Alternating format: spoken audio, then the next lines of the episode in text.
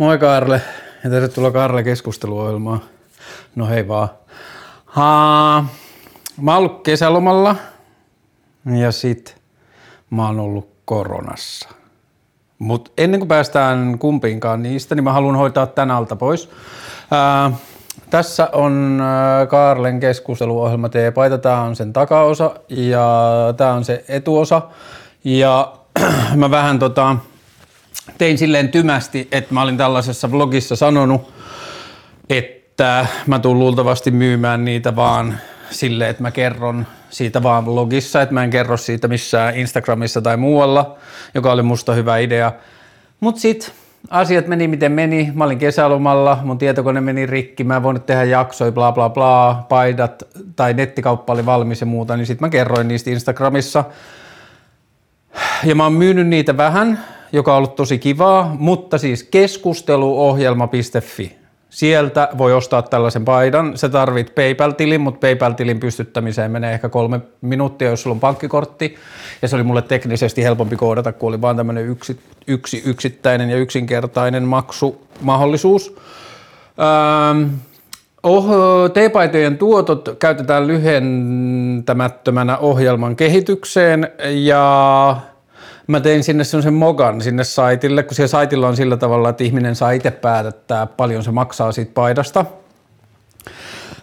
Ja sitten jos yrittää maksaa alle 28 euroa, niin sitten se saitti sanoo, että sori, että tämän paidan tuotantokustannukset on 28 euroa, että sun pitää maksaa enemmän, mutta se antaa maksaa 28 euroa ja vasta sen jälkeen mulle selvisi, että kun tämä painetaan – pakataan ja lähetetään, niin se tulee maksaa mulle 28 euroa ja 40 senttiä. Eli toisin sanoen kaikki, jotka on ostanut 28 eurolla paidan, niin mä oon tehnyt niistä 40 senttiä tappiota. Mutta samaan aikaan mulla on ihmisiä ulkona, jotka on ähm, ohjelman tukijoita tai kertovat ohjelmaa ilosanomaa ihmisille, niin se ei silleen haittaa. Eikä tämä muutenkaan mikään rahaprojekti varsinaisesti ole, mutta ää, paitoja saatavilla keskusteluohjelma.fi. Mä luulen, että mä pidän se ehkä vielä viikon, maks kaksi auki ja sitten mä alan suunnittelemaan seuraavia asioita.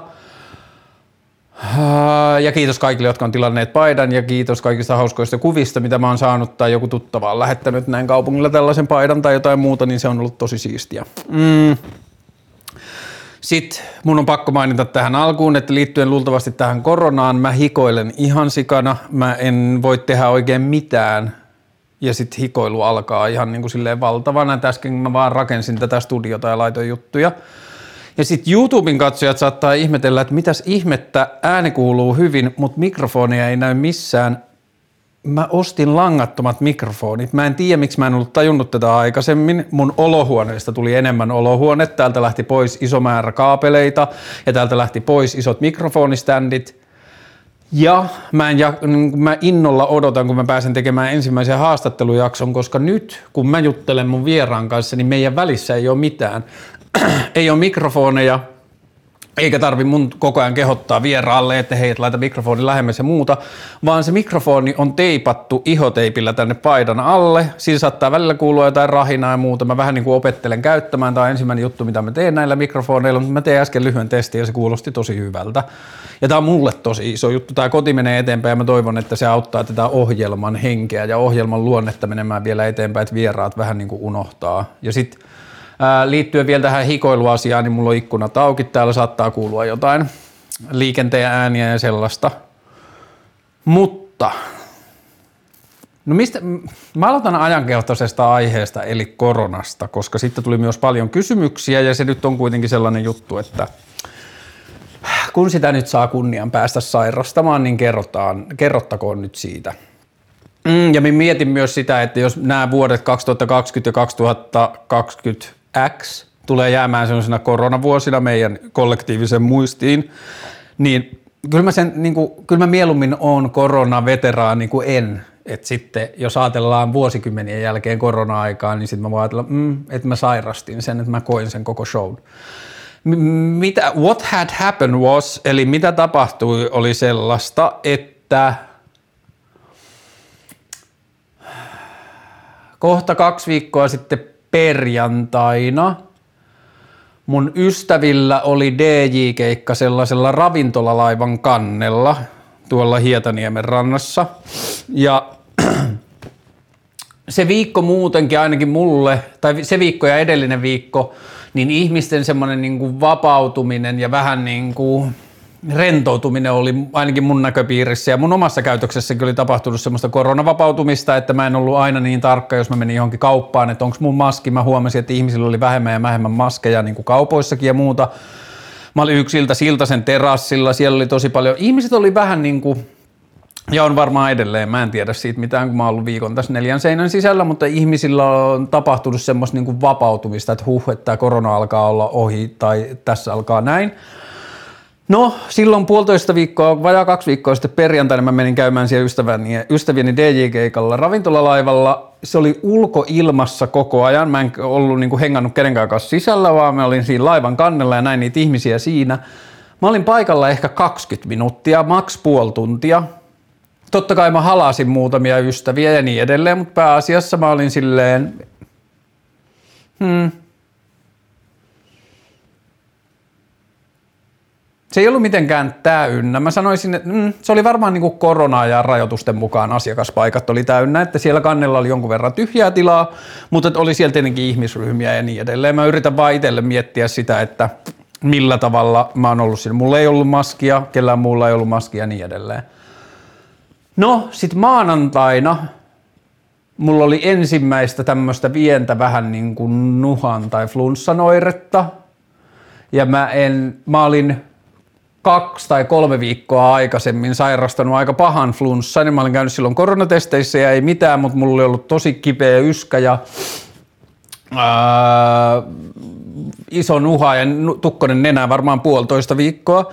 Ja sitten kun ne ensimmäiset lievät merkit tuli, niin mä ajattelin, että, aa, että mä oon nyt uudelleen kipeänä. Ja koko tämän ke- juoksemisen ja tämän kevään ja viime talven aikana, niin mulla on ollut koko ajan vähän semmoinen niin runny nose, joka mä luin siitä jostain, että se niin kuin, että se ei ilmeisesti oikein edes ole niinku flunssaa, että se on vain joku fysiologinen asia, että kun ihminen liikkuu, niin joillakin rupeaa enää vuotamaan niin edelleen.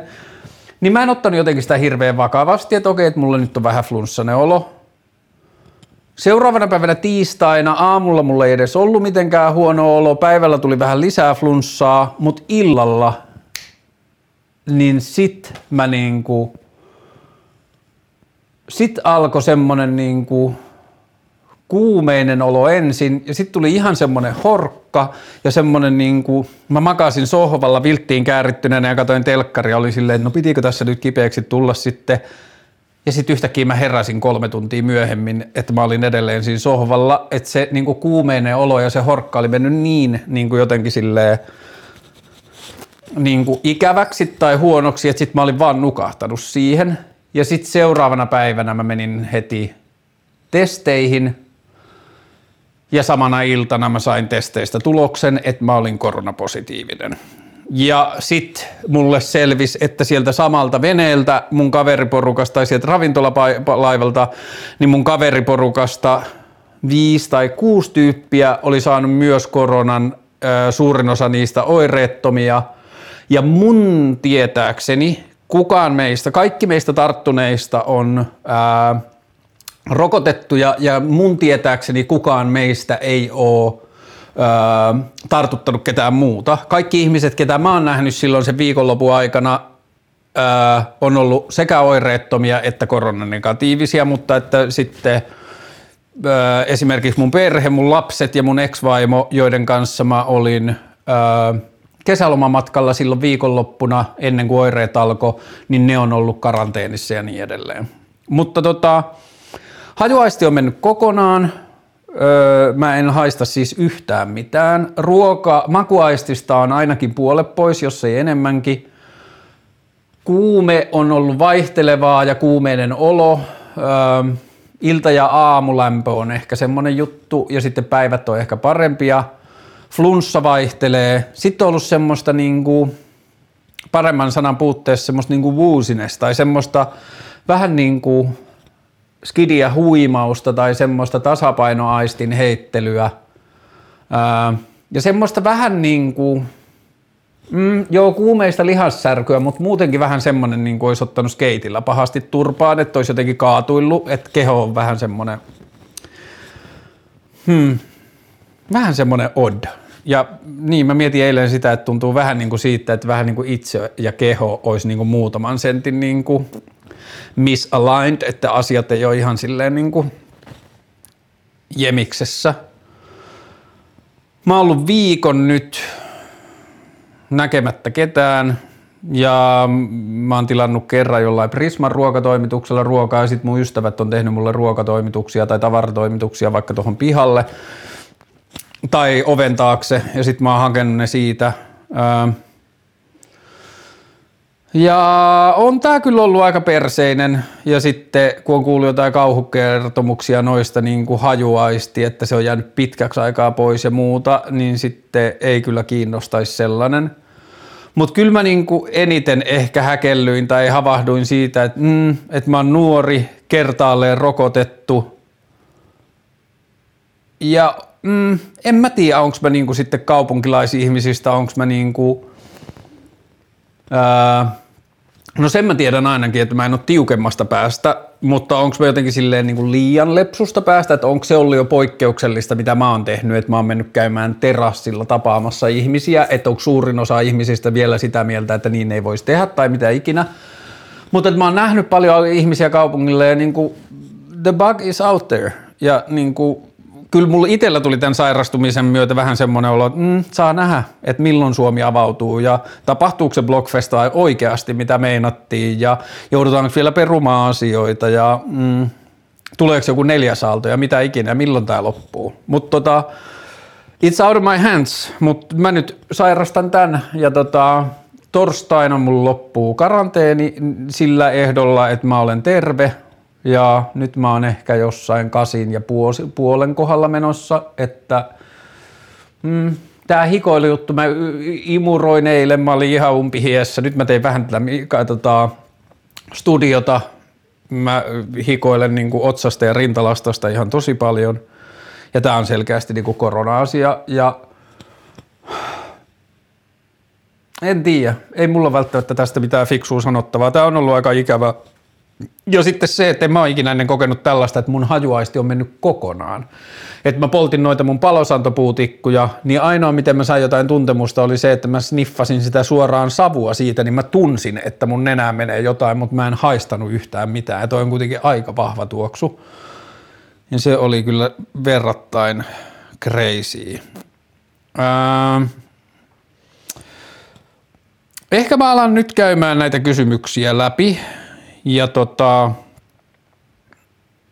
mukava, öö, niin mähän en näe teitä, mutta mukava olla tässä yhteydessä. Esimerkiksi kesälomamatkalla, kun me oltiin tuolla, me käytiin Lappeenrannassa ja pyörittiin jossain tuolla Itä-Suomessa, niin jossain Lappeenrantalais, ei kun Savonlinnalaisessa tota, vanhaan talon rakennetussa sisustuskaupassa joku mukavan oloinen, ehkä vähän mua vanhempi ihminen – tuli vaan silleen hyllyjen välissä silleen kuiskaamaan, mä oon kattonut suohjelmia, mä oon tykännyt suohjelmista tosi paljon. Ihmisiltä on tullut tosi ihania palautteita ja nyt kesällä kun on nähnyt vähän ihmisiä, niin on tullut hauskoja jotenkin tarinoita tai huomioita. Mä hoitan koronakysymykset, asiat. Koronakysymykset alta pois. Kerro, miltä sinun korona tuntuu. Ehkä mä kerroin siitä. Joku kysyi tuolla, että mikä vointi koronan jälkeen. Mä en ole vielä koronan jälkeen, että mä oon selkeästi vielä koronassa. Ää, ja tota, tällä hetkellä vointi on semi ok, vähän flunssanen, ei kuumeinen. Se semmoinen kehon epämukavuus ja kipu alkaa olla aika hyvin pois. Nenä on vähän tukkonen, hajuaistia ei oo. Tää about tää. Sitten ää, Onko nämä kaikki koronakysymykset about samaa, johon mä oon vastannut? Joo. Mm.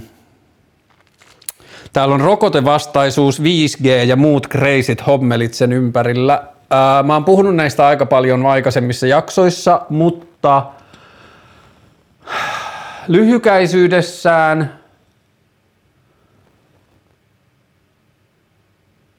se, että korona olisi jonkinlainen jonkun toimijan juoni, koronarokote olisi jonkinlainen jonkin toimijan juoni, tai koronarokotteessa olisi jotain sellaista, jota siinä ei kerrota olevan, esimerkiksi 5G-siruja, niin nämä kaikki on niin vitun massiivisen ja ison mittaluokan asioita, että mä en usko, että 2021 ja internetin aikakaudella enää olisi mahdollista edes tehdä näin isoja salaisia projekteja jonkun salaisen toimijan suunnittelemana ja altistaa esimerkiksi Suomessa kaikki terveydenhuoltoalan ammattilaiset antamaan ihmisille rokotteita ja niille saataisiin kusetettua, mitä sen sisältö on, esimerkiksi joku 5G-siru, että se saataisiin se koko niin kuin, toiminta maskeerattua joksikin muuksi ja kukaan siinä välillä ei tietäisi ja niin edelleen. Niin ehkä kiinnostavampaa mulle, kun, kun tämä koronakriittisyys on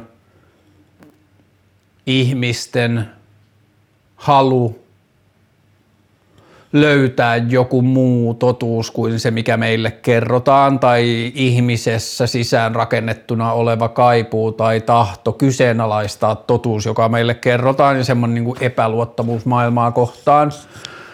Ja mulle henkilökohtaisesti maailman niin kuin jotenkin epäkohtien ja ikävien asioiden ja niin kuin monen tällaisen niin kuin asian selityksenä toimii paljon paremmin mulle maailman sattumanvaraisuus ja niin kuin random ja ää, erilaiset niin kuin tuuriin ja sattumaan liittyvät asiat kuin ihmisten pahuus tai salajuonet, mutta että sitten – niin kuin uskontokihan on lähtenyt siitä, että on yritetty selittää tai löytää järkeä jollekin vaikeille asioille, niin mieluummin keksitään joku tarina, joka vastaa aukottomasti siihen, kuin ajateltaisiin, että ihmisyys on monimutkaista tai elämä on monimutkaista tai luonto ja maailma on monimutkainen ja sattumia täynnä ja se on kaoottinen.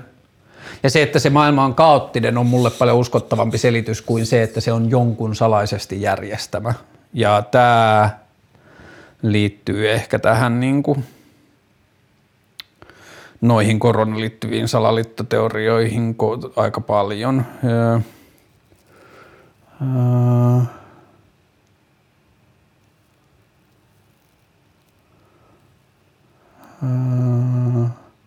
Okei, nyt mä en löytänyt lisää koronakysymyksiä, jos mä löydän, niin mä vastaan vielä niihin. Mutta joo, olen koronapositiivinen mä en hirveästi ollut tiennyt muita ihmisiä, mutta nyt mä sain sitten sain sit kokea sen itse. Ää,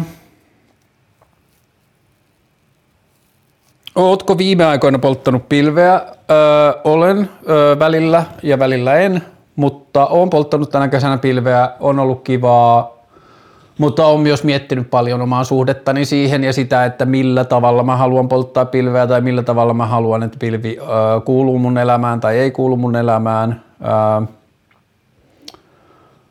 ö, en mä tiedä, onko mulla siitä, mä oon puhunut pilvestä kolme tuntia, niin mä en tiedä, onko mulla hirveästi siihen mitään sanottavaa, mutta joo, oon polttanut. Sitten tuli toinen kysymys, että ootko koskaan polttanut pilveä urheillessa ja kokemuksia siitä. Musta tuntuu, että mä puhuin siitä siinä jaksossa, mutta joo, varsinkin juostessa tänä keväänä. No tänä keväänä mä olin pääosan, pääosan tästä vuodestahan mä oon ollut polttamatta pilveä, mutta Öö, tossakin alkukesästä ja loppukeväästä, niin joo, kyllä mä niin poltin pilveä juostessa välillä ja se on... No se on tosi, niin kuin, kun ää, olosuhteet on oikeat, ehkä kaikkeen mitä mä ikinä puhun pilvestä on sanottava se, että niin kuin, mä en ikinä tai että niin kuin päihteisiin liittyy se, että kun ne on niin henkilökohtaisia ja joku toinen voi, jollekin toiselle joku asia voi olla tosi huono juttu ja jollekin toiselle se voi olla keski, keskivertojuttu ja jollekin se voi olla hyvä juttu ja muuta, niin mä en halua liikaa suositella asioita. Mä haluan vaan laajentaa keskustelua, ähm, että me opittaisiin keskustelemaan uusilla tavoilla niin kuin epäonnistuneeksi todettavan huumeiden vastaisen sodan jälkeen, mutta joo, mä oon polttanut pilveä niin juoksemisen yhteydessä ja mulle tuommoinen niin kestävyysurheilu ja pilvenpoltto on ollut ihan tosi hyvä yhdistelmä. Ja se tuntuu välillä, että se auttaa mua pääsemään semmoisiin tiloihin, jossa se juokseminen ei ole verbi, vaan se on semmoinen niin meditatiivinen tila, jossa keho tekee sitä, mitä sen pitää tehdä ja mä pystyn niin ajattelemaan tai ihailemaan tai innostumaan muista asioista ja niin edelleen. Mutta joo, tämä juoksujuttu on myös yksi ulottuvuus tässä koronassa, mikä harmittaa, että ei ole nyt sitten, tai että joutuu taas vähän niin kuin, että mä oon koko kesän niin kuin harjoitellut, vähän yrittänyt päästä ton pitkän rukan, toukokuun lopun rukan juoksutapahtuman jälkeen ensin jalat kuntoon ja sitten on harjoitella vähän niin kuin hellejuoksua jota, tai niin kuin kuumuudessa juoksua, jota mä en oikein tehnyt ja sitten nyt taas mä joudun vähän niin kuin aloittaa alusta tämän koronan jälkeen. Alusta lainausmerkeissä, eihän se tietenkään alusta ole, mutta joka tapauksessa. Ähm, Miten kesä on mennyt? Kesä on mennyt tosi hyvin. Mä olin mun lasten kanssa, vii- mä oon pitänyt ensimmäistä kertaa vuosiin niin kuin kunnon kesälomaa. Tämän piti olla mun viimeinen kesälomaviikko, mutta kiitos koronan ei tämä nyt hirveästi lomailua ole, että tämä on niin kuin sairaslomaviikko, mutta yrittäjällä, yrittäjähän ei tunne sairaslomia. Mutta mä olin loman alussa, mä olin mun lasten kanssa öö, Torniossa mun vanhemmilla viikon ja se oli tosi kivaa. Me käytiin Rovaniemellä ja me käytiin Pohjois-Ruotsissa ja ähm, mm, se oli semmoinen Pohjois-Suomi-seikkailu ja se oli tosi kivaa. Ja mitäs muuta mä oon tehnyt? Mä olin Taalin tehtaalla neljä päivää ja siellä me käytiin ystävän kanssa pyöräilemässä siellä ympäristössä ja semmoista vähän niin kuin rannikkolaivurielämää ilman laivaa tai venettä, niin kuin semmoisessa vaan niin kuin mere, pienessä merenrantakylässä tai kaupungissa olemista, ja se oli tosi kivaa. Sitten mä olin mun lasten ja mun ex-vaimon kanssa roadtripillä. Me käytiin campingillä tuolla Savonlinnassa ja käytiin Venäjän rajalla ja niin kuin kierrettiin tuolla itärajaa ja se oli tosi kivaa. Ää, mitäs muuta mä oon tehnyt?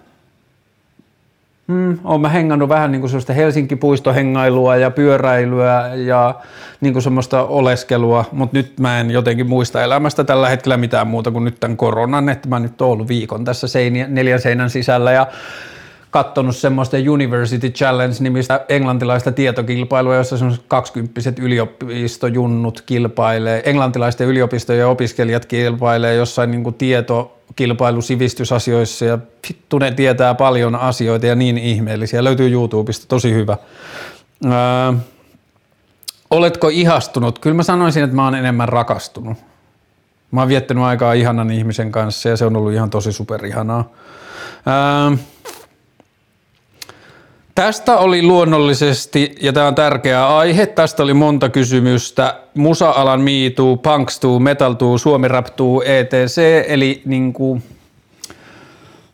Haa, oliko tässä jotain tarkentavia kysymyksiä vai oliko kaikki vaan niin kuin yleisesti tästä aiheesta puhumista? Mutta aloitetaan nyt tuosta aiheesta. Ö, paljon asioita, jota mä haluaisin sanoa tähän liittyen. Mä oon sanonut pari vlogia sitten, jossa on ollut aiheena misogynia, kun silloin oli jotenkin semmoinen internetkeskustelu, joka lähestyi samaa asiaa, samaa asiaa miesten käytöstä ja naisten, öö, naisten niin kuin elämään liittyvää turvattomuutta ja niin kuin, yhteiskunnassa ja rakenteessa ja kulttuurissa olevaa naisvihaa ja kaikkea tällaista, niin mä käsittelin niitä yhdessä blogissa, niin mä en, se löytyy YouTubesta ja äänipalveluista, niin siinä otsikossa lukee se misogynia, että se on niin kuin sieltä helposti löydettävissä, niin mä puhun siinä varmasti paljon niitä asioita, mitä mä haluaisin puhua tässä. Mutta mm,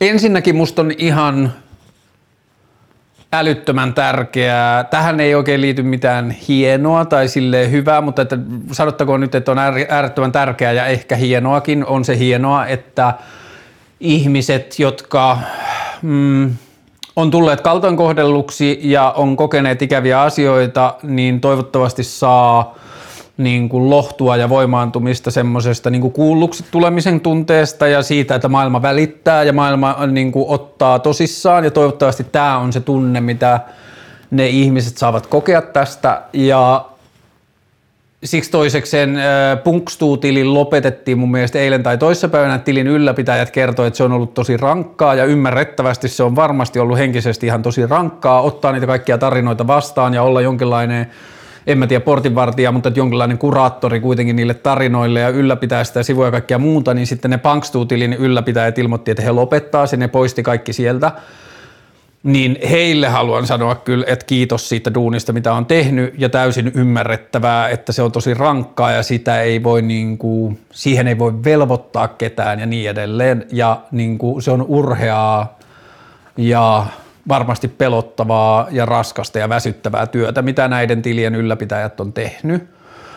Öö, mulla ei ehkä ole tähän asiaan hyvää tai pätevää vastausta, mutta, mutta yksi kysymys, mikä mulle on noussut tästä, että kun näitä on ollut nyt, näitä tilejä on ollut visual arts ja punks ja metalli ja suomirap ja niin edelleen, niin viimeistään tässä vaiheessa pitäisi niin kuin tilannetta seuraavalle olla selvä, että kyse ei ole mistään yksittäisestä kulttuurista, kyse ei ole mistään yksittäisistä ihmisistä, on myös yksittäisistä ihmisistä, mutta isommassa kuvassa kyse ei ole yksittäisistä kulttuurista tai yksittäisistä ihmisistä, vaan kyseessä on laajalti länsimainen tai ainakin länsimaisten kulttuurien ongelma – jossa miehet on sikailleet vuosisatoja eri tavoin ja nyt niin kuin maa järisee ja maanpinta halkeilee ja niin kuin tietyllä tavalla meidän pitää löytää ne tavat ja meidän pitää löytää se rohkeus ja meidän pitää löytää joku yhteiskunnallinen keskustelun tapa ja niin kuin toimintatavat ja niin kuin semmoinen herääminen siihen, että –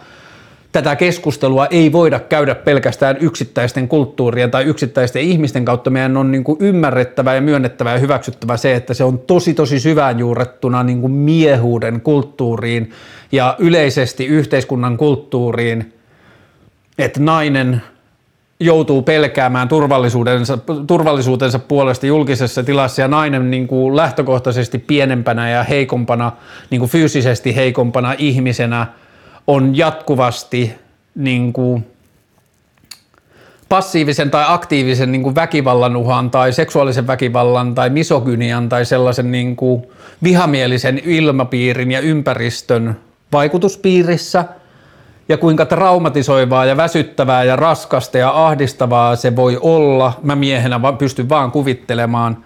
Ja ää,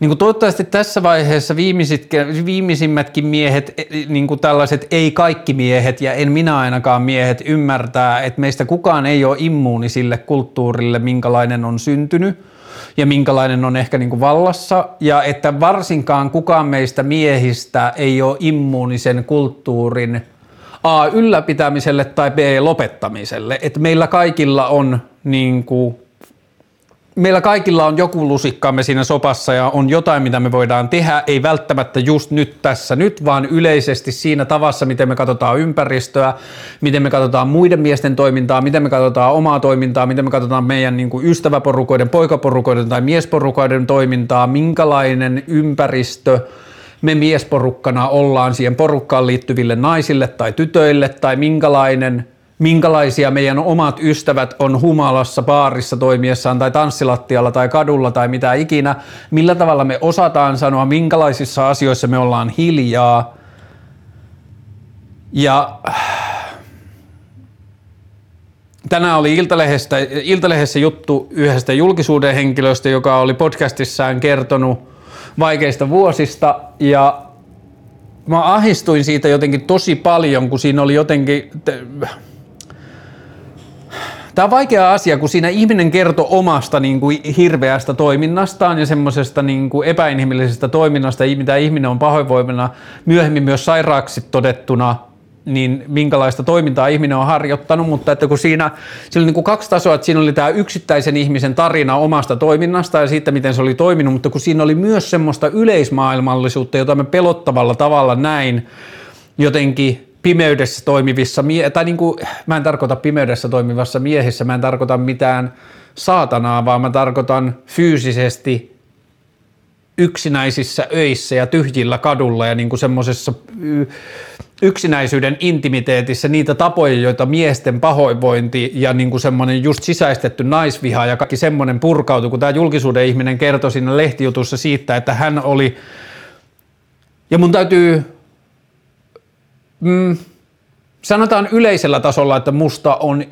hienoa, jos ihmiset avaa suunsa asioista, joista yleensä ei puhuta. Siihen voi liittyä negatiivisia ulottuvuuksia, siihen ihmisen toimintaan muuten voi liittyä kaikkea muuta, mutta me tarvitaan lisää puhetta asioista, niin mun mielestä se oli siksi hienoa, että se ihminen oli rohkeasti tai oli omalla niin naamallaan puhunut siitä asiasta. Mutta se kertoi siinä, että silloin niinä joinakin vuosinaan, kun se oli jotenkin ollut super pahoinvoiva, niin sitten se kertoi itse omasanaisesti suunnilleen näin, että mä otin kadulta niistä huorista sen kaikista rumimman ja sitten vaan purin omaa valta, vallantunteeni tarvetta siihen, että mä maksoin sille huoralle ja sitten mä niinku käytin sitten se niin kuin tarkensi, että en tietenkään fyysistä tai seksu, seksuaalista väkivaltaa, mutta että mä käytin omaa vallantunnettani, tai niin kuin käytin sitä ihmistä, ihmistä oman vallantunteeni purki, niin kuin, öö, purkamiseen. Ja mä, mulla tuli ihan tosi tosi konkreettinen fyysinen ahistus siitä aamulla, että mä luin sitä juttua, ei pelkästään sen ihmisen toiminnasta tai pelkästään niistä tilanteista, vaan siitä, että kuinka vitusti on miesten tollaista toimintaa, josta ei ikinä puhuta. Ja se, että niin kuin, haa, fuck. Ja niin kuin koko toi prostituutio- ja seksikauppa-asia, niin se on mun mielestä niin selkeä jotenkin niistä semmoisista kristillismoraalisista jäänteistä, jossa miehet on käyneet huorissa ja hävenneet sitä niin kuin omaa toimintaansa ja meininkiä niin paljon, että ne on pyrkinyt tekemään sitä laitonta ja moralisoimaan muille sitä ja niin kuin, Siis se semmoinen niin kaksinaamaisuus ja tekopyhyys ja moraalittomuus – ja sitten niin kuin jonain semmoisena moraalisena airuena toimiminen politiikassa, niin mä en nyt ehkä halua mennä liian syvälle tähän niin kuin kristin uskon kulttuurin niin kuin angstiini, mutta toi tarina tosta niin kuin silleen kaltoinkohdellusta prostituoidusta, niin sai mut jotenkin tosi vihaseksi ja ahistuneeksi siitä, että miksi me ei voida katsoa maailmaa jotenkin rehellisesti ja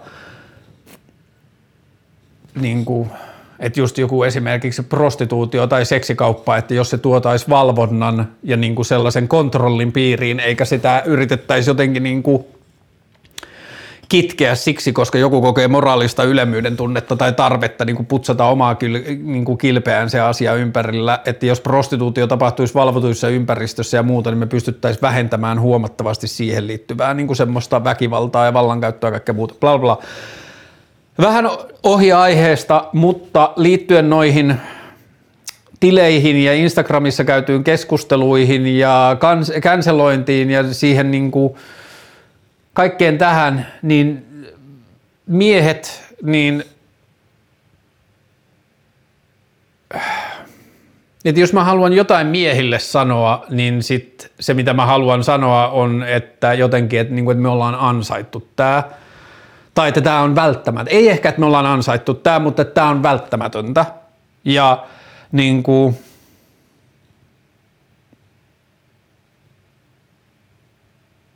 Tämä on jotain, mitä me ei olla osattu miehet itse ratkaista keskenämme ja nyt vähän niin kuin yhteiskunta tekee intervention ja varmasti tulee ylilyöntejä, varmasti tulee virheitä, varmasti tulee mitä tahansa, mutta tämä on kuitenkin se asia, mitä pitää tehdä, jotta niin kuin maailma olisi turvallinen kaikille sukupuolille. Ja sitten yksi asia tähän niin kuin, ö, punkstuu ja nämä muut ö, internetkanavat ilmiön liittyen on se, että yksi mistä hmm,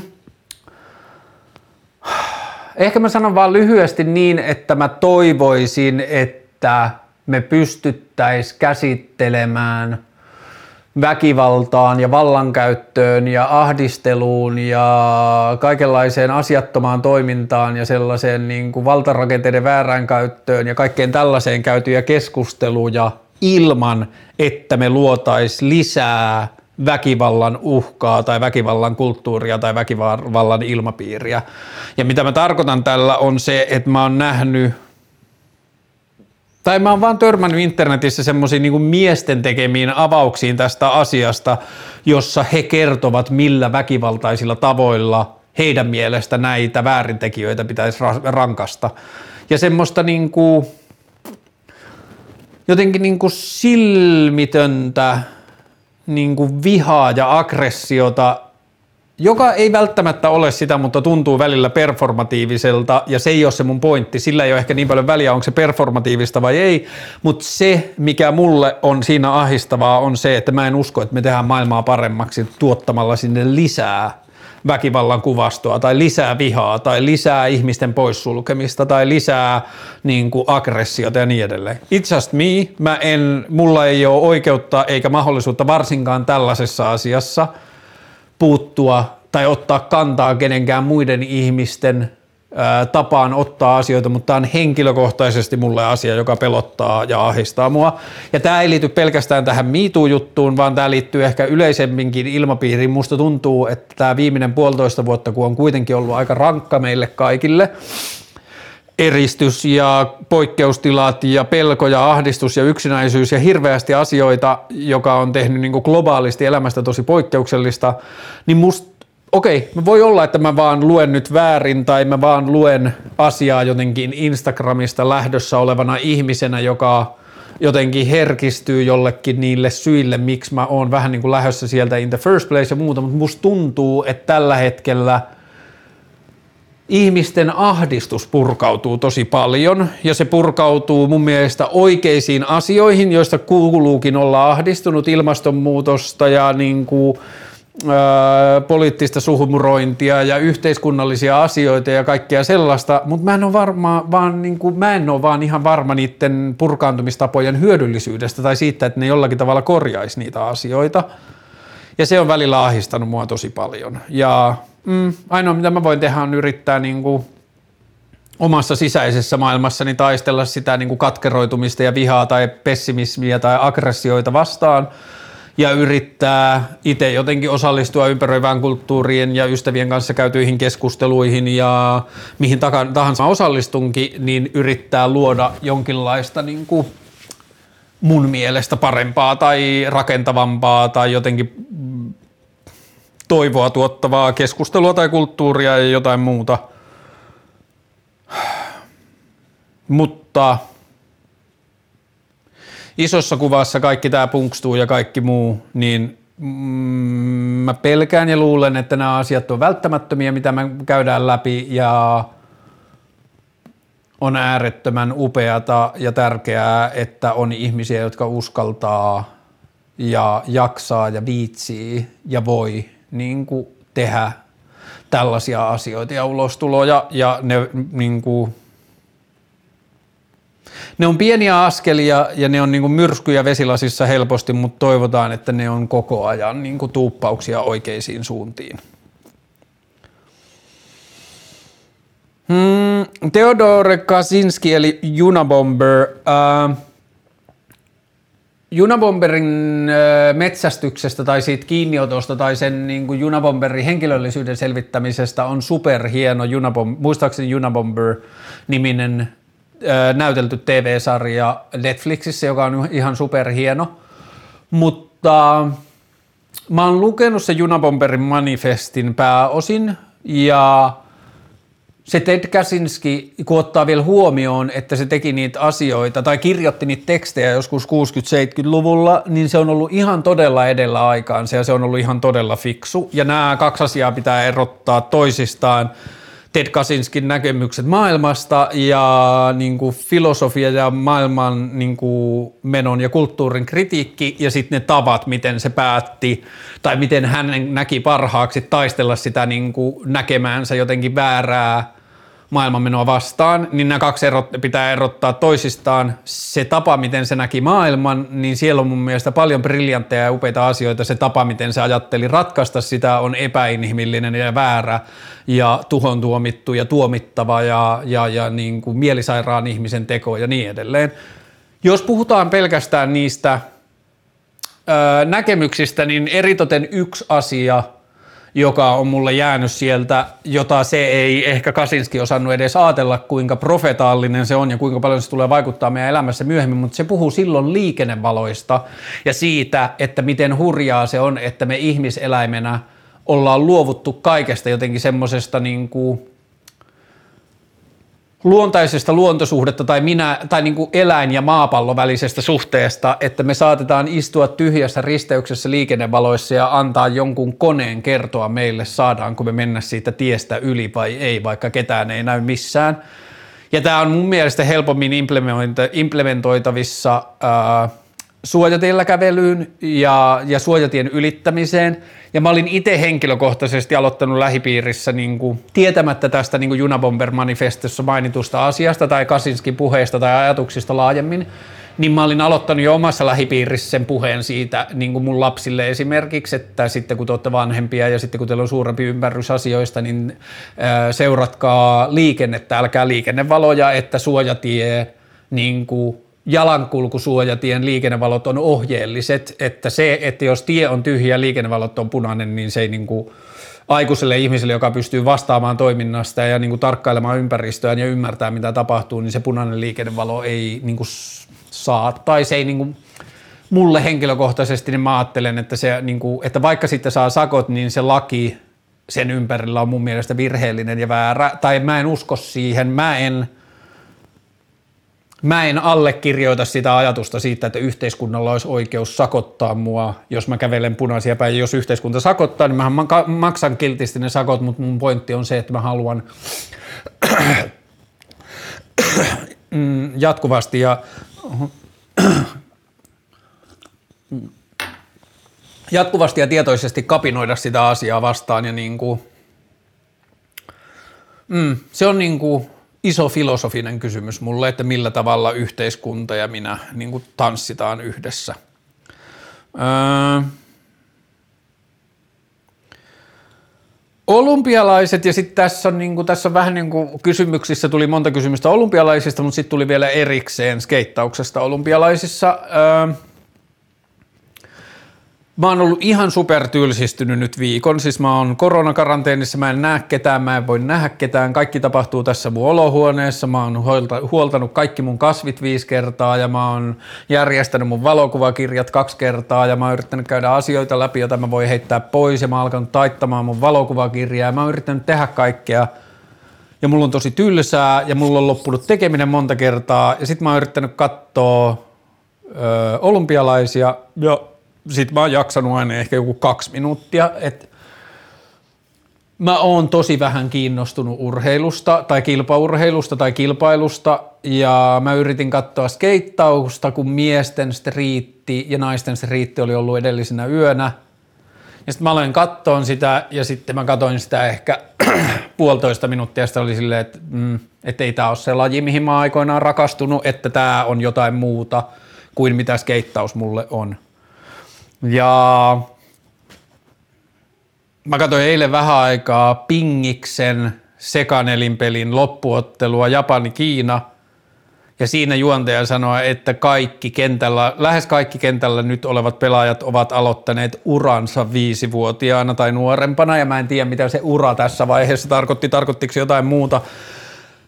Mutta Mm, toi oli vain yksi laji ja yksi matsi, mutta kun sen kertoo kymmenillä ja kymmenillä tuhansilla ympäri maailmaa, ensin kaikilla olympiaurheilijoilla ja sitten niille, jotka ei koskaan pääse lähelläkään, mutta saattaa silti aloittaa uransa viisivuotiaana, mun mielestä urheilu on vaan mennyt liian pitkälle. Tai siis silleen, kun mä en usko, että urheilussa koskaan välttämättä tulee semmoista takarajaa, tai mä toivon, että tulee, että joku maa, tai se lähtee jostain maasta ensin, että joku maa sanoo, että hei, että se mitä niin kuin kansainvälisellä tasolla urheilussa menestyminen vaatii, niin se ei ole sellaista, mihin me halutaan altistaa meidän lapsia, tai se ei ole sellaista, mitä me valtiona halutaan, että me ei koeta sitä niin, niin kuin me ei koeta, Suomihan olisi nyt hyvässä tilanteessa, kun niillä ei näytä hirveästi menestystä tulevan, ha, ha, ha, ha, ha, mutta että se maa voisi ilmoittaa, että se kansainvälinen urheilumenestys ei ole jotain sellaista, jota me arvostettaisiin niin paljon, että me halutaan laittaa siihen niin paljon rahaa ja aikaa ja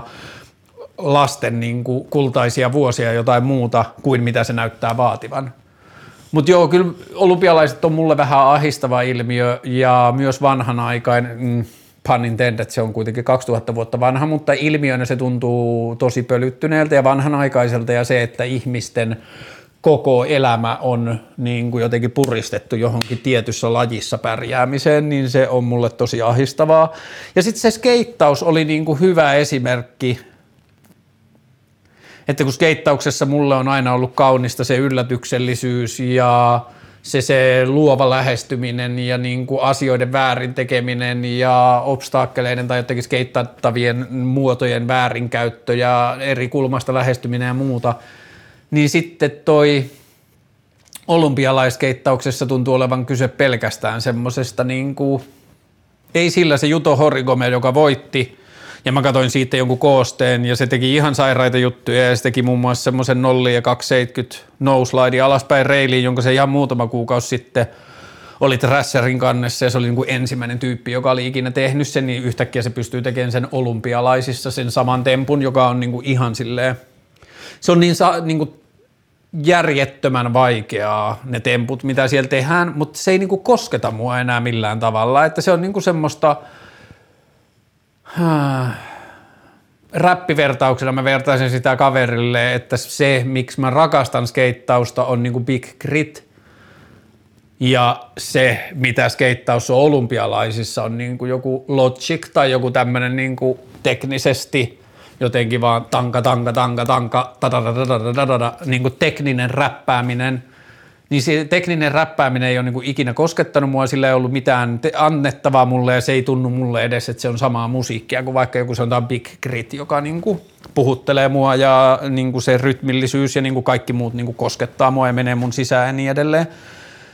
Niin joo, että se niin skeittaus olympialais, mulla ei ole henkilökohtaisesti mielipidettä. Mun mielestä skeittaus saa mennä. Mä en henkilökohtaisesti ymmärrä mun frendejä jotka on silleen fuck Olympics ja jotenkin silleen niin vihaisia tai niin kuin se olisi jotakin heiltä pois. Skeittaus tuntuu ihan samalta, oli se olympialaisissa tai ei, tai mun suhde johonkin melodiskeitti-kauppaan New Yorkissa ja niiden junnuihin tai johonkin John Dilloon tai Max Palmeriin tai johonkin muihin skeittareihin tai niistä innostumiseen tai skeittitempuista innostumiseen, niin se mun suhde pysyy ihan samana, oli skeittaus olympialaisissa tai ei.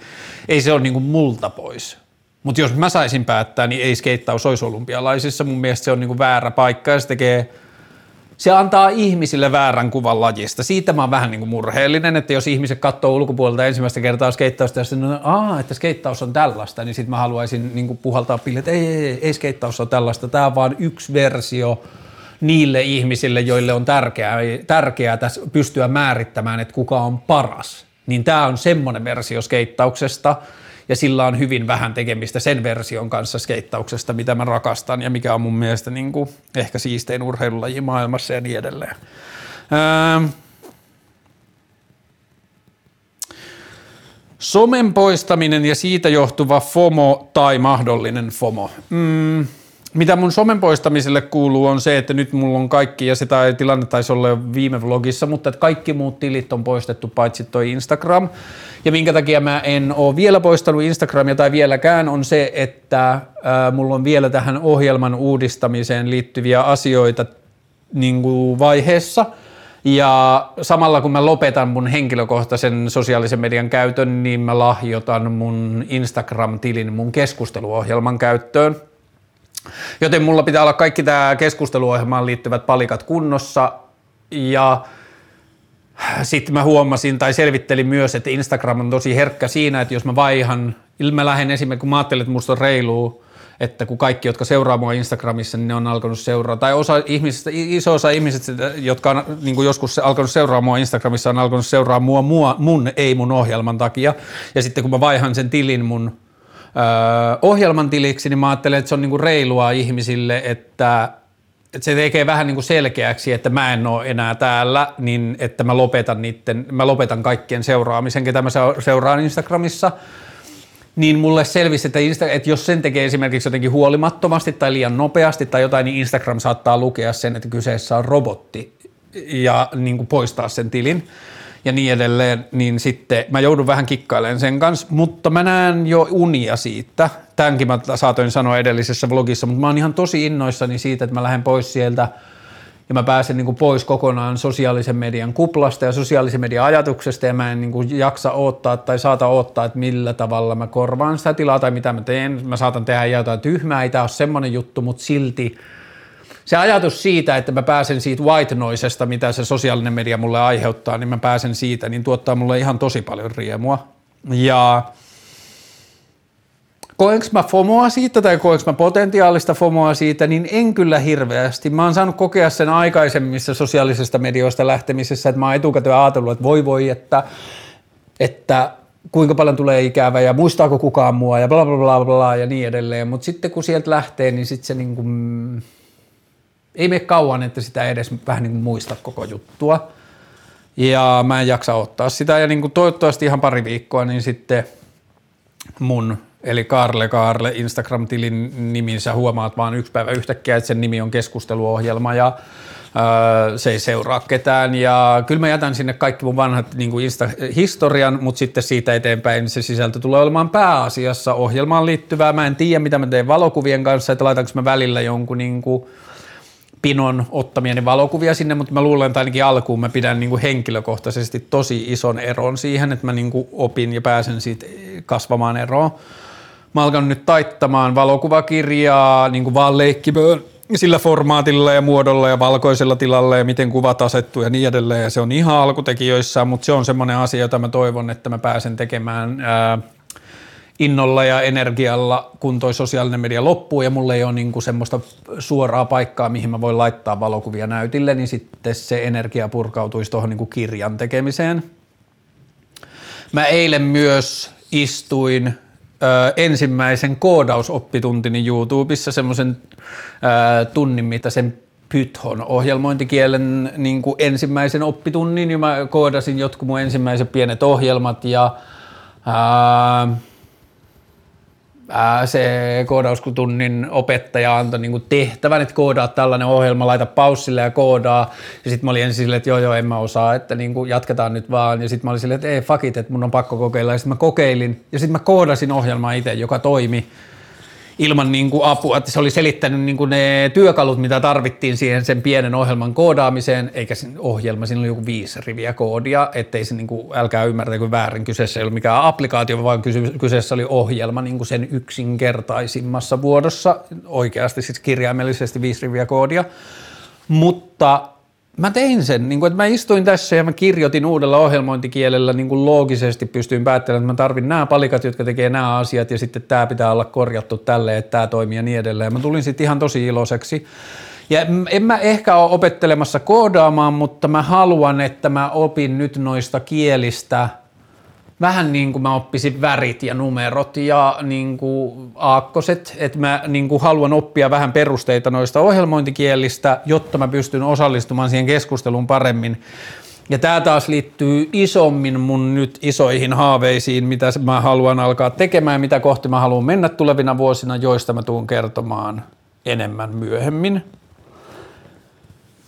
Mutta mutta niin kuin tämä, tämä oli tämä kysymys FOMO liittyen sosiaalisesta mediasta lähtemiseen, niin sitten toi koodaaminenkin on yksi niistä asioista, että on tiettyjä asioita, joihin mä haluan laittaa energiaa, joka toivottavasti vapautuu tästä niin kuin puhelimen räpläämisestä. Mutta sitten nyt viime viikkoina,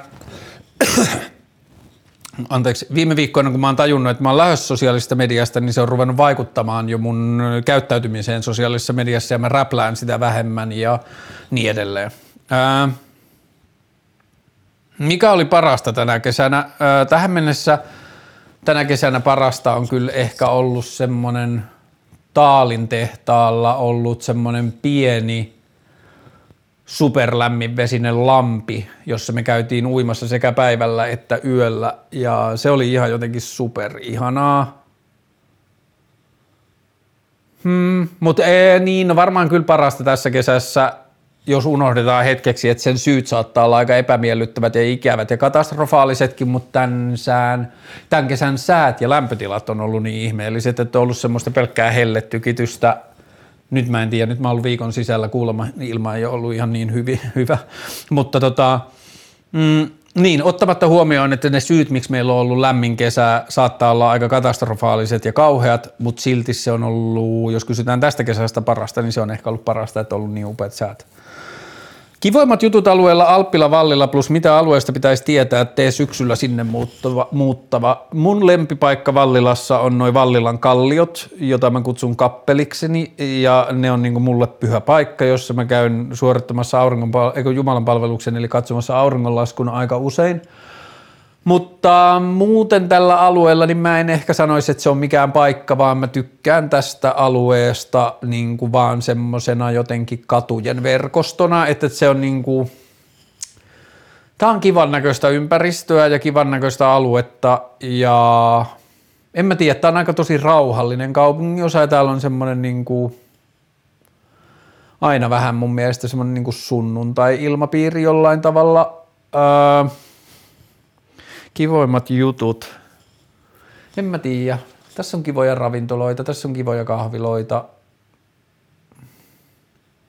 Mm, ja tämä ei ole niinku ihan silleen keskustassa, ainakaan tämä viimeinen nurkka Vallilaa, missä mä asun, niin tämä ei ole ihan keskustassa, mutta silti varsinkin pyöräilijälle kaikki on ihan superhyvin saavutettavissa. Mutta tervetuloa. Ää, mielipide feminismistä ja miten se näkyy sun elämässä. Ää,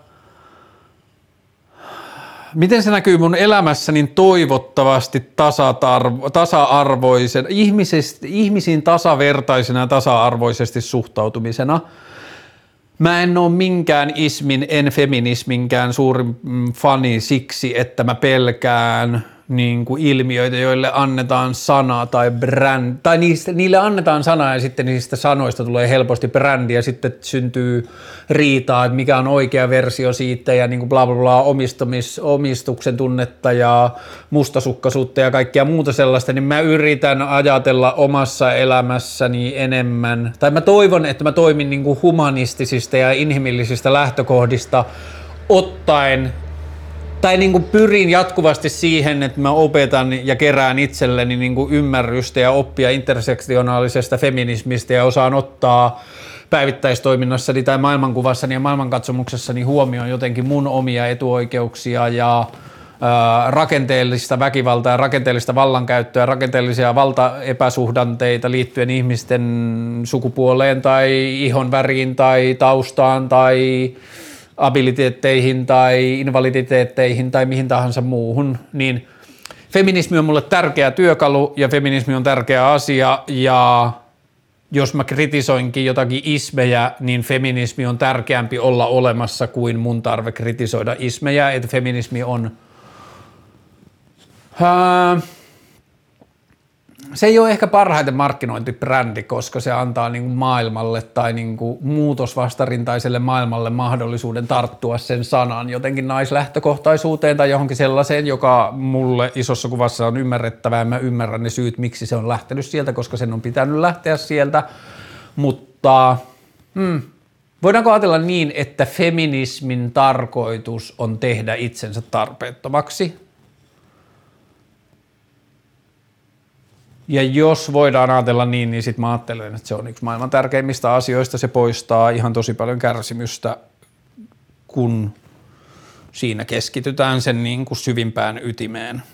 Kaikkien ihmisten oikeuteen olla omanlaiseensa ja kaikkien ihmisten oikeus tulla hyväksytyksi yksilönä ja kohdatuksi yksilönä, eikä viitekehystensä, eikä niin kuin joidenkin rakenteellisten valtarakennelmien mukaan, niin siksi feminismi – Siksi feminismi.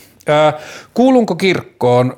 Jos tämä on sama tyyppi, joka oli laittanut mulle monta viikkoa sitten tämän DMssä, niin pahoittelut, etten vastannut, olin kesälomalla enkä jaksanut alkaa kirjoittaa, mutta hyvä kun laitoit tänne. Niin kuulunko kirkkoon? Kuulun toistaiseksi ja se syy, miksi mä en ole eronnut kirkosta on se, että mä tajusin joskus vuosia sitten, kun mä tajusin, että mä en usko enää niihin asioihin, mihin kirkko uskoo, niin sitten mulla tuli sellainen idea, että mä haluan jutella jonkun piispan kanssa – koska mulle tuntuu, että pappi ei riitä, että mä haluan jutella jonkun piispan kanssa kirkon näkemyksestä maailmaan. Ja Jumalaan, että onko kirkko olemassa Jumalaa varten, onko kirkko olemassa kristinuskoa varten, onko kirkko enemmän nykyään hyvän tekeväisyystoimia vaan kristinuskon niin kuin myyntiorganisaatio, ja jos se on jälkimmäistä, eli kristinuskon myyntiorganisaatio, niin sitten mä haluan välittömästi ää, erota siitä, ja jos se on ensimmäistä, että se on hyvän tekeväisyysorganisaatio, jolla on vähän niin kuin Christian vibe, niin sitten mulla ehkä voi olla kiinnostusta jäädä kirkkoon ja yrittää osallistua sen toimintaan niin, että se ei olisi niin kristillinen organisaatio. Että kristi... Mun... Mä oon tehnyt vuosia kirkon kanssa töitä. Mä oon ollut luomassa aikoinaan kirkon sosiaalisen median strategiaa. Mä tein monta vuotta silloin kirkolle töitä – joskus 2000-luvun ensimmäisellä vuosikymmenellä. Ja sitten Öö, mä oon ollut töissä Kallion kirkossa silloin, kun Teemu Laajasalo oli siellä kirkkoherrana. Mä olin siellä viestinnän apulaisena niin kuin firman kautta joku puoli vuotta ja mä tein siellä viestintäasioita. Bla bla. Mä oon tehnyt tosi paljon kirkon kanssa töitä. Mä tiedän tosi paljon hyviä asioita, mitä ne tekee. Se on tosi merkittävä toimija yhteiskunnassa, koska Suomessa ei ole toimijoita, jotka toimisivat samalla logiikalla. Lisäksi kirkolla on monopoli ää, kuolemaan lähes, lähes monopoli niin kuin kuolemaan käytävää, kuolemasta käytävää keskustelun ja kirkko tekee hienoa iltapäiväkerhotyötä ja hienoa vanhustyötä ja kirkko tekee paljon hienoja asioita yhteiskunnassa, mutta mä en halua olla tukemassa sitä rakennetta, joka ylläpitää kristinuskon asioita osana jotenkin semmoista yhteiskunnallista kulttuuria, jotain armeijaa ja bla bla bla, että niin kuin, usko voi olla ihmisille hyvä asia ja usko voi antaa ihmisille lohtua ja kaikkea muuta, mutta mulle uskonto on väkivallan ja niin kuin ihmisten jotenkin elämisen kontrolloituun, kontrollointiin tarkoitettu instrumentti, ja vaikka kirkko on mennyt paljon eteenpäin ja kirkko on löytänyt paljon uusia tapoja toimia, niin silti siellä pohjalla on mun mielestä paljon semmoisia negatiivisia asioita, joita mä en haluaisi tukea. Mutta kysymykseen kuulunko kirkkoon, joo kyllä kuulun kirkkoon, mutta se johtuu vaan siitä, että mulle piti keväällä jo tulla tähän ohjelmaan yksi piispa vieraaksi, joutui perumaan, toivottavasti nyt syksyllä saan, niin tämä asia on in process. Ää, Ootko vallanhimoinen? Ää, en ainakaan perinteisessä mielessä niin kuin rakenteellinen valta, että mä en ole kiinnostunut titteleistä tai mä oon maailman muuttamishimoinen. Mä haluan osallistua maailman muuttamiseen. Mä ahistun päivä päivältä enemmän siihen maailmaan, joka me otetaan hiljaisesti vastaan ja suostutaan siitä. Mä yksi päivä ahdistuin ihan tosi paljon jälleen kerran siitä, niin kuin – kuinka rikkaita maailman rikkaat ihmiset, rikkaimmat ihmiset on ja kuinka järjetöntä se on, että jos me laitettaisiin vaikka niin kuin ihmisen vauraudelle 20 miljoonan euron katto ja sitten keksittäisiin jotakin fiksuja, mitä sillä rahalla tehdään sen jälkeen, niin mä uskon, että ihmisillä olisi silti ihan riittävästi motivaatiota tehdä upeita asioita maailmassa, että niin kuin kenenkään ei tarvi olla 200 miljardööri.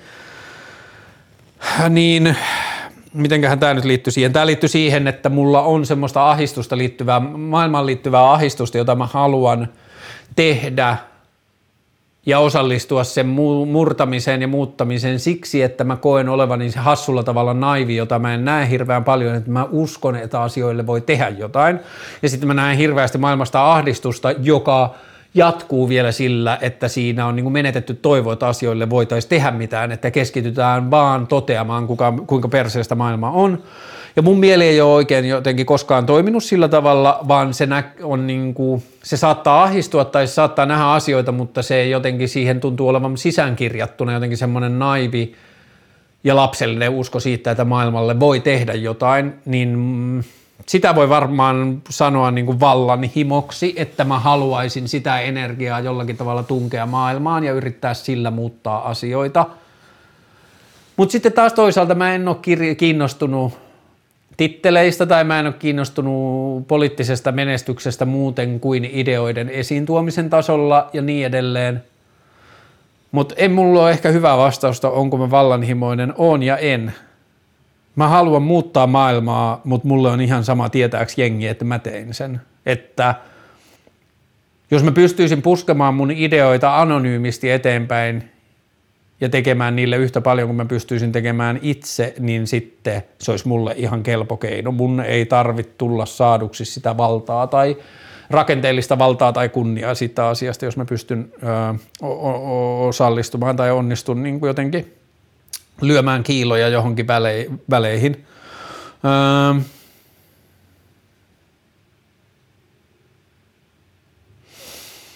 Mm, täällä on kysymyksiä, joihin mä oon vastannut. Kuinka paljon seuraat olympialaisia? En oikeastaan lainkaan.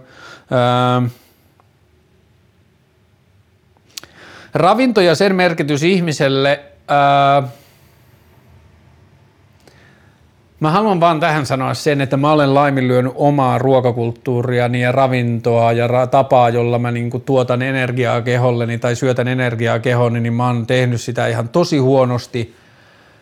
Ja mun on pakko tehdä sille asialle jotain, tai mä niin kuin syön herkkuja liikaa ja mä syön einesruokia liikaa, ja mä oon niin kuin jotenkin silleen ollut välinpitämätön itseäni kohtaan, ja mun pitää löytää joku uusi vaihe. Mä oon ihan hyvä kokki, mä oon ihan hyvä tekemään ruokaa, ja mä en ole vuosiin tehnyt sitä, tai mä en ole niin kuin nyt yksin asuessani juuri tehnyt ruokaa itselle, niin mun pitää löytää siihen joku uusi tapa. Uh... Mitä vinkkejä ilmastoahdistukseen? Luotatko tulevaisuuteen? Tämä voi kuulostaa tosi brutaalilta, mutta mulle selvisi monta vuotta sitten, että kun mä tutustuin elämän käsitteeseen ja elämän historiaa maapallolla, ja mä en puhu nyt ihmiselämästä, vaan mä puhun elämästä yleensä, johon liittyy kaikki saniaisista niin satsumoihin ja papaajasta papukaijoihin ja niin saniaiset ja kivet, ei kivet suoranaisesti, nekin välillisesti, mutta että kaikki elämänmuodot maailmassa, niin kun mä tutustuin siihen niiden historiaan, niin mulle kävi selväksi se, että ihminen ei omalla perseilyllään pysty tappamaan elämää maailmalta, ja ihminen ei pysty tuhoamaan maapalloa, se saattaa pystyä tuhoamaan omat elinolosuhteensa maapallolla. Elämä on liian sitkeä asia kuolemaan ihmisen toimintaan. Niin tämä voi tuntua brutaalilta, mutta se on mulle henkilökohtaisesti ollut tosi iso ilmastoahdistuksen poistaja, koska ei, jos ihminen niin kuin ei tekisi mitään eikä suostuisi niin kuin raha- ja kapitalismi kiimassaan ottamaan ilmastonmuutosta vakavasti ja sitten me tapettaisiin seitsemästä miljardista ihmisestä 6,5 miljardia tai kaikki seitsemän miljardia ihmistä, niin elämä selviää kyllä. Vaikka tällä hetkellä ihmis elo on jotenkin niin kuin ehkä pisim, tai ei ehkä, vaan ehdottomasti niin kuin silleen – monimuotoisin ja ihmeellisin ja kaikkea, mihin ihminen ää, pystyy ja minkälaisia ongelmia ihminen on pystynyt ratkaisemaan ja minkälaisia ongelmia ihminen on pystynyt luomaan, mutta joka tapauksessa minkälainen ihmiseläin on, niin niin ihana kuin se onkin ja niin inspiroiva kuin se onkin ja niin paljon kuin mä haluan vielä nähdä, mihin kaikkea ihminen pystyy, niin samaan aikaan, jos ihminen tuhoaa itsensä tai omat elinolonsa ja ihmiseläimenä itsensä, niin maapallo fucking parisataa miljoonaa vuotta – niin maapallo keksii jonkun muun uuden tietoisen, niin kuin, ei välttämättä ihmistä, mutta jonkun muun tietoisen eläimen, ja mä oon ihan varma siitä, niin, niin kuin, että jos laittaa asiat mittakaavaan, niin me ollaan niin kuin yksi miljardeista ja miljardeista eläinlajeista, mikä on täällä ollut, mahdollisesti ainoa tietoinen, niin kuin sillä tavalla kollektiivistietoinen tai sillä tavoilla tietoinen, mitä me ollaan, niin mahdollisesti ainoa ja siksi aika siisti – mutta vaikka ihmisen poistaisi maapallolta, niin tämä on silti aika vitun ihmeellinen paikka ja monimuotoinen, niin mulle henkilökohtaisesti, tämä voi tuntua brutaalilta, mutta mulle henkilökohtaisesti tämä on se syy, miksi mä en ole Totta kai mä oon ilmastoahdistunut ja totta kai mä oon ahdistunut enemmän niin kuin ehkä markkinataloudesta ja kapitalismista ja ihmisen ahneudesta ja tyhmyydestä kuin ää, varsinaisesti sitä, se ilmastonmuutos on niin kuin yksi niistä seurauksista, jota tämä meidän niin kuin tämmöinen kilpailukiima aiheuttaa. Mutta mm, niin ja toisaalta mä en oikein usko, että sit ahdistumisesta on mitään hyötyä. Ja sitten kun mä näin, että tosi paljon ilmastoahdistus on vaan niin kuin tietyllä tavalla ison osan ilmastoahdistuksen kärkeä on osoittaa, kenen syytä tämä kaikki on. Ja kun mun mielestä kukaan meistä, tai tosi harva, kulttuurisesti me ei kukaan saada puhtaita papereita liittyen ilmastonmuutokseen. Me kaikki ollaan niin kuin kulutushysteriassa ja me kaikki kuvitellaan, että me tarvitaan kaikki asiat, mitä meillä on ja meillä pitää olla tietynlainen kämppä ja meillä pitää olla ilmastointi ja meillä pitää olla bla bla bla, sitä tätä ja tuota. Niin ei meistä kukaan täällä puhtaita papereita saa, niin sen takia se ei ole mun mielestä vaan niin jotenkin fresh, se jotenkin semmoinen raivo ja viha ja syyllistäminen, mitä ilmastonmuutokseen liittyy, tai ilmastonmuutokseen liittyvää keskustelua, tai niin kuin sie, Ha, niin, jälleen kerran tämä, mistä mä puhun tässä yhteydessä, ei liity pelkästään ilmastonmuutokseen, vaan liittyy yleisesti meidän poliittiseen ilmapiiriin ja tapaan keskustella asioista, että me digataan syyllistä ja me digataan osoittaa syylliset ja me digataan osoittaa viholliset. Niin se ei ole vaan mulle kovin inspiroivaa ja mä en usko, että siitä seuraa hirveästi mitään niin ratkaisuja. Ää, Luotanko mä itse tulevaisuuteen? Luotan ehkä enemmän kuin ihmiset keskimäärin ja siihen on semmoinen niin yksinkertainen syy, joka liittyy vähän tuohon koodausjuttuun, että mä näen internetille, en tälle nykyiselle internetille, vaan internetin kaltaiselle verkostolle, niin mä näen vielä ihan suunnattomasti potentiaalia maailman paremmaksi tekemiseen, jota ei ole vielä valjastettu siksi, että internettiä on suhtauduttu ainoastaan niin kuin taloudellisen toiminnan alustana ja niin kuin bisneskehikkona.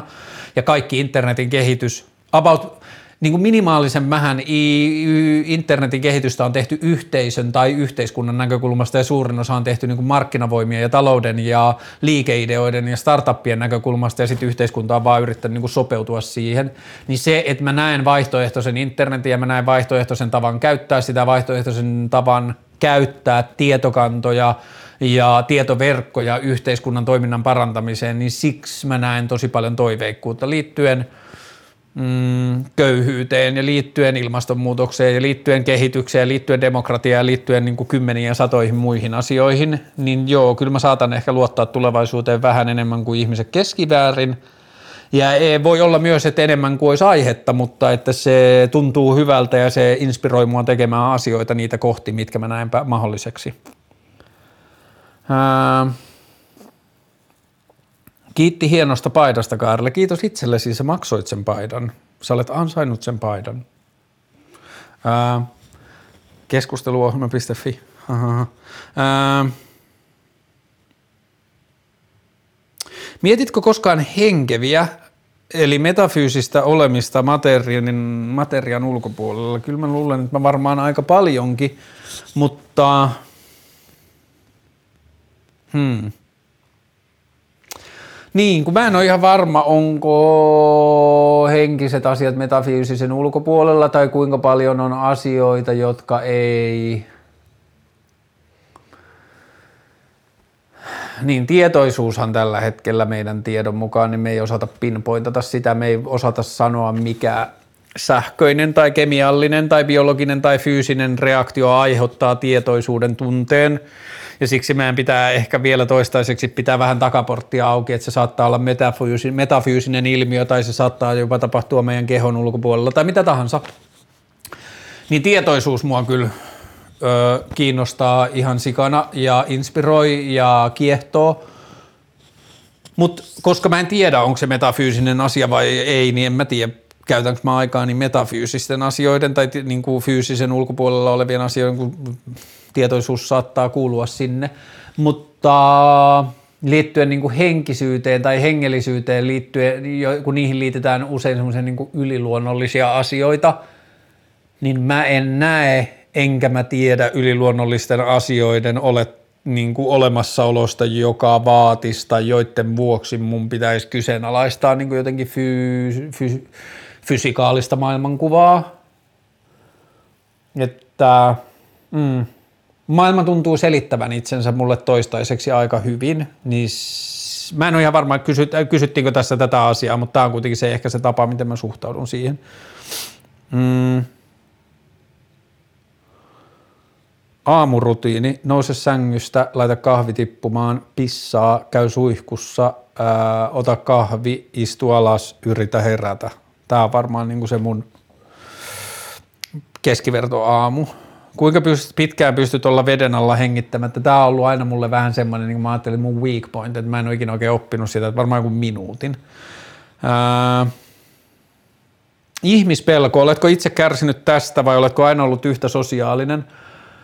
Mä oon huomannut nyt viimeisen vuoden, kahden, kolmen aikana, että musta on tapahtumassa jotain niin kuin vanhennemisen kautta tapahtuvaa. Mä en sanoisi epäsosiaalistumista, mutta jotain semmoista uutta sosiaalisten tilanteiden sosiaalisissa tilanteissa olemisen muoto, jossa mä ehkä, musta on tullut vähän vetä, vetäytyvämpi. Mä oon ollut ehkä nuorempana helposti semmonen, joka on saattanut varastaa huomiota itseään tai kilpailu jostain huomion keskipisteestä tai jostain semmosesta.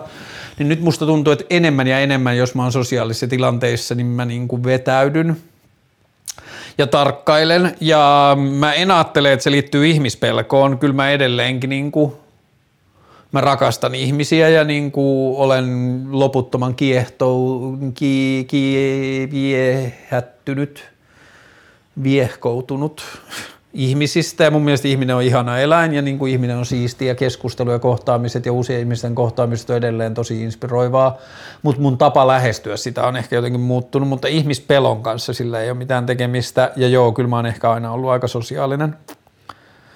Ää, niin ja täällä sanotaan, jos jaksat, niin olisi kiva kuulla millainen kokemus korona oli rokotettuna, niin mä kerroin millainen kokemus ja kyllä mä mainitsinkin, että joo, että mä oon yksi yhteen kertaan rokotettu.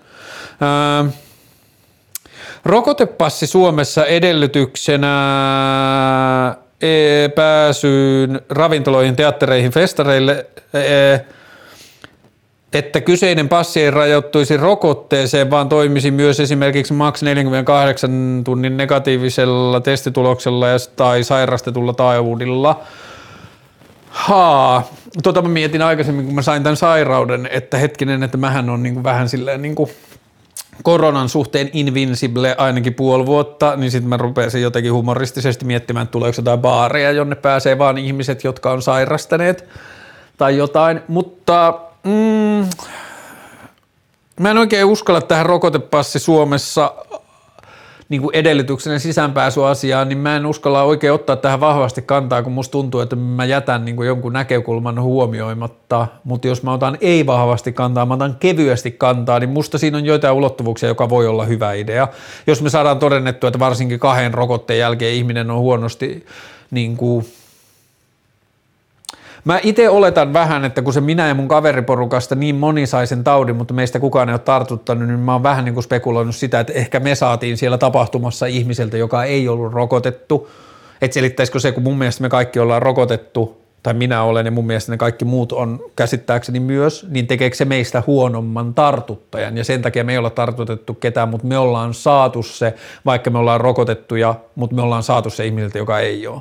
Mä en tiedä ja näissä asioissa on varmasti vielä niin kuin data on ulkona ja sitä niin kuin koko ajan opitaan, mutta että jos voidaan löytää joku semmoinen totuus tai joku niin kuin marginaalinen totuus siitä, että koronan sairastuneet ja kaksi kertaa rokotetut ihmiset viettäessä aikaa keskenään, niin sitten se taudin leviäminen on tosi pientä tai häviävää.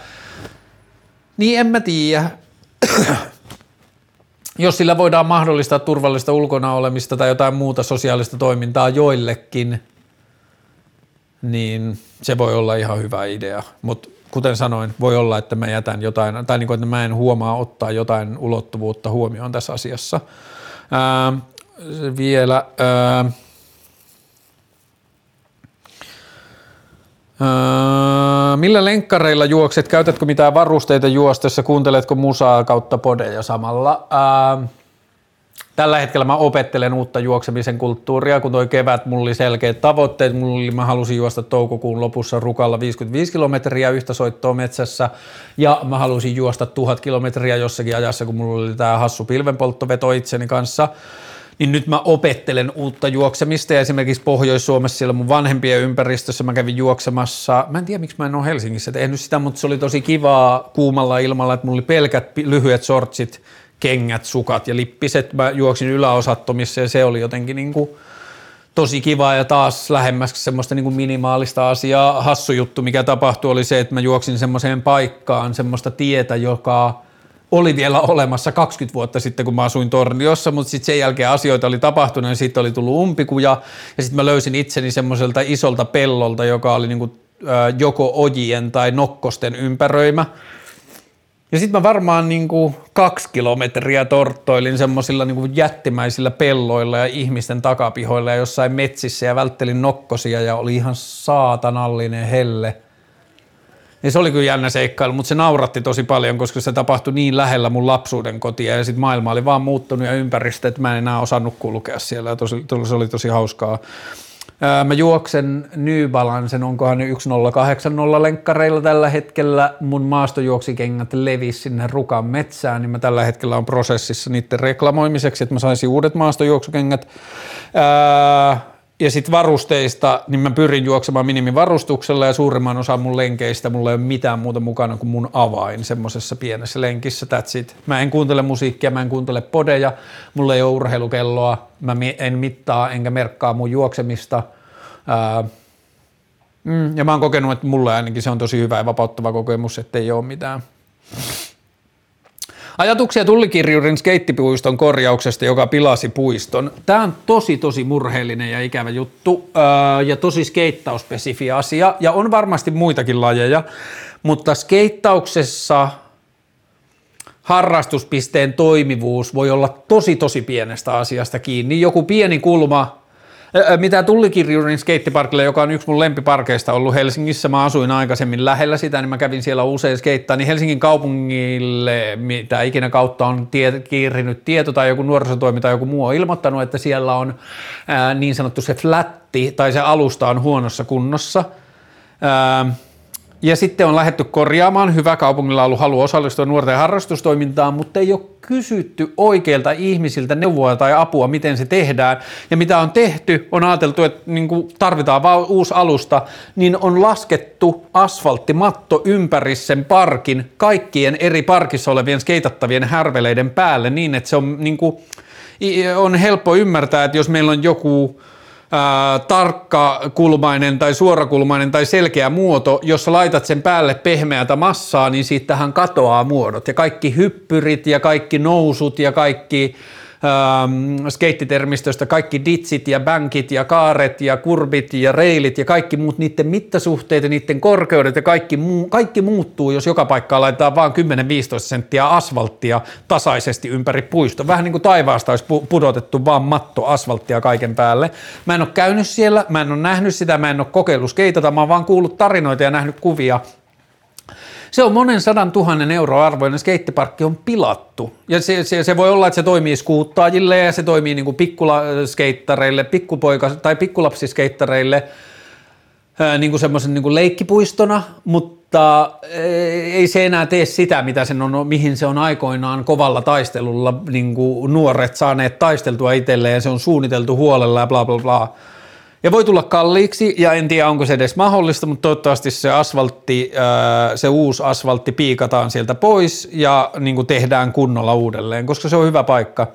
Ja sitten mulla itsellä liittyy sellainen kipeä muistikuva siihen paikkaan, että siellä oli aikaisemmin semmoinen niin reili, eli putki, eli tämmöinen metalliputki, johon tehdään temppuja, ja se oli tehty niin, että se meni niin kuin reili meni suoraksi, ja sitten sen suorana niin kuin vaakatasossa, ja sitten sen reilin ympärillä oleva maa meni ensin tasaisesti ja sitten se laski niin kuin liuskan lailla ja jatkoi, jatkui alempana. Eli mitä sillä reilin korkeudelle tapahtui oli se, että se oli niin kuin ensin se oli maantasosta noin 30 sentin korkealta ja sitten se vähän niin kuin maa katos alta ja sitten siellä päässä, kun se loppui se reili, niin sieltä oli jo ehkä metri tai yli metri niin kuin sitten maahan. Niin mä tein siihen semmoista temppua, jonka mä oon aina osannut tosi hyvin, se on se feeble grind, ja sitten mä hyppäsin siihen, mutta kun se maa katoaa sitten alta, niin aivot meni solmuun ja mä potkasin laudan pois. Ja sitten mä niin sanotusti kassitin, eli tulin nivusilleni siihen reilin päälle niin lujaa, että mä löin häntäluun siihen reiliin ja mun häntäluu murtui ja vielä kaksi vuotta myöhemmin, joskus kylminä päivinä, kun mä istuin autossa, niin mun takamukseen ja häntäluuhun sattui. Ja se oli ihan tosi perseestä. Älkää ikinä murtako häntäluutaan, se on ihan tosi tosi perseestä. Varsinkin tolleen kassittamalla, että se tiput metalliputkelle niin lujaa nivusille, että sun häntäluu murtuu, niin sitä en suosittele kellekään. Tässä kaikki tältä päivältä mulle henkilökohtaisesti tämä on melkein eniten tämä uuden mikrofonin jutun kokeilua, koska mä oon niin superfiiliksissä siitä, että mun olohuoneessa ei ole enää mikrofoneja ja mä voin oppia mun vieraiden kanssa uuden tavan keskustella, jossa me nähdään suoraan toisiamme silmiä ja sinne mikrofonia välissä ja muuta.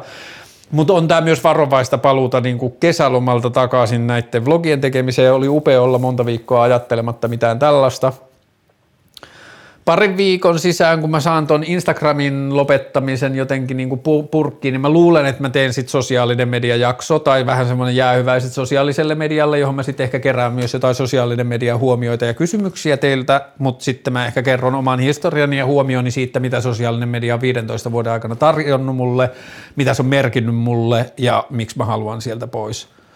Mitäs muuta? Öö, mä luulen, että mä viikoille, lomailen vielä viikon kaksi näiden niin vierasasioiden kanssa ja sitten mä alan miettimään vieraita ja sitten mulla on kaikkia tähän ohjelmaan liittyviä uusia projekteja ja uusia ulottuvuuksia, mitä mä oon tässä valmistellut ja haluan tehdä. Öö,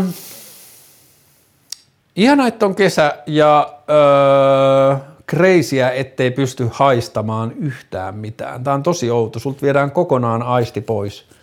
Mä niin kuin kaipuulla kattelen ulkoa niin kuin ikkunasta ulos ja tota ympäröivää maailmaa ja olisi kiva olla kohtaamassa ihmisiä ja maailmaa. Ja eilen mä tapasin mulle rakkaan ihmisen ensimmäistä kertaa melkein kahteen viikkoon ja se toi mulle jotain ruokia ja muuta, niin sitten me vaan istuttiin mun pihalla silleen kahdeksan metrin toi, päässä toisistamme puiston penkeillä ja juteltiin ja vietiin, se vei jotain ruokia kolmannelle penkille ja mä kävin hakemassa ja sitten mä vaan jossain vaiheessa sanoin, että kumpi meistä olisi uskonut pari vuotta sitten, kun mä olisin sanonut, että me voidaan nähdä, mutta toisella on joku semmoinen sairaus, että ei voi niinku,